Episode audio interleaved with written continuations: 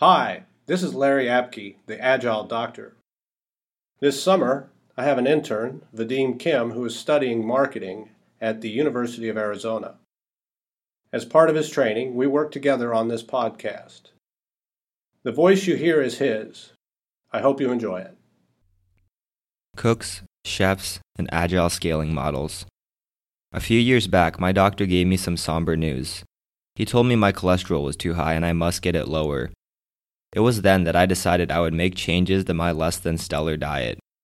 At the time, we had a large family in the house, seven, including my father and mother in law. My mother in law had become the default cook for the family, and while she had made some very tasty dishes, it was not exactly healthy fare. I knew that if I were to reach my goal of a better diet, I would have to become the new cook for the family. Originally, I thought that my mother in law would be upset if I banished her from the kitchen, but if she was, she did a good job of hiding it. That aside, there was only one more small problem. I had not the first clue about how to cook, let alone cook healthy. Obviously, I needed help, and what does someone do to find help these days? That's right, I Googled it. I found my salvation on a website that not only had thousands of recipes, but each had a rating and comments. I could print out a list of ingredients, create a shopping list, scale recipes to my large family. Most important, I could choose recipes by food type, in my case, healthy foods low in sodium and cholesterol. Without the internet, my plans to eat healthy would have died in infancy.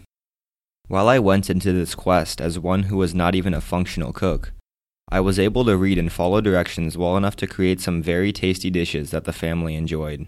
The plan paid off. My cholesterol and blood pressure went down, as well as other family members, including my mother and father in law. Over time, I even became a functional cook. However, I never became a chef, and to this day, I am still not. The difference between a cook and a chef can be summed up in conversations I would have from time to time with my wife. She would ask, Can you make this dish without this or that, or maybe substitute this with this?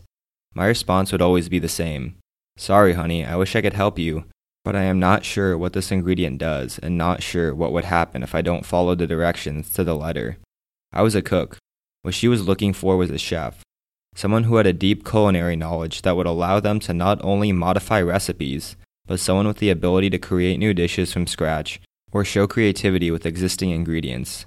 I could not do this.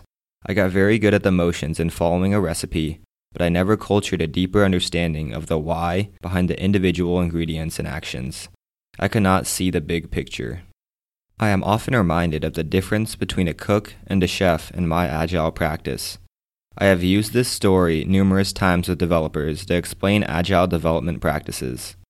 Like me, it seems that some developers will always be cooks, while there are some who don't know the difference. I have even run into some that prefer to be cooks instead of chefs.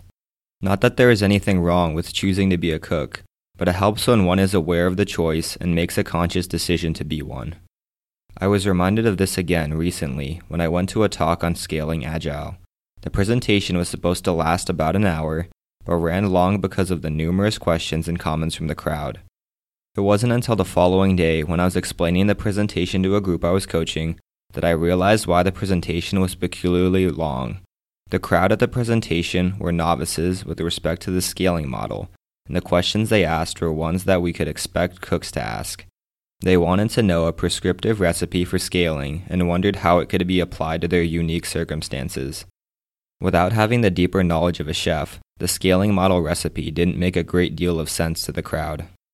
Of course, this phenomenon has been observed and named the Dreyfus model of skills acquisition. In this model, cooks could be best mapped to the novice, advanced beginner, and maybe even the competent categories, while chefs are referred to by the name of proficient and expert.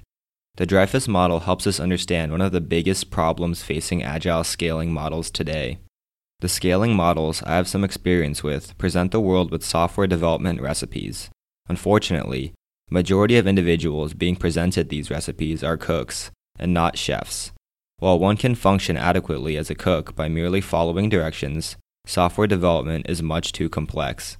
People trying to do agile scaling are too new to scaling concepts to make successful adaptations should their ingredients not match exactly with the agile scaling recipe. There are a number of agile scaling models, including Scaled Agile Framework, Large Scale Scrum, Nexus, Disciplined Agile Delivery. Since there appears to be quite a bit of money in creating scaling recipes, training people on the recipes and certifying that people have been given and understand the recipes, I expect to see many more in the coming years.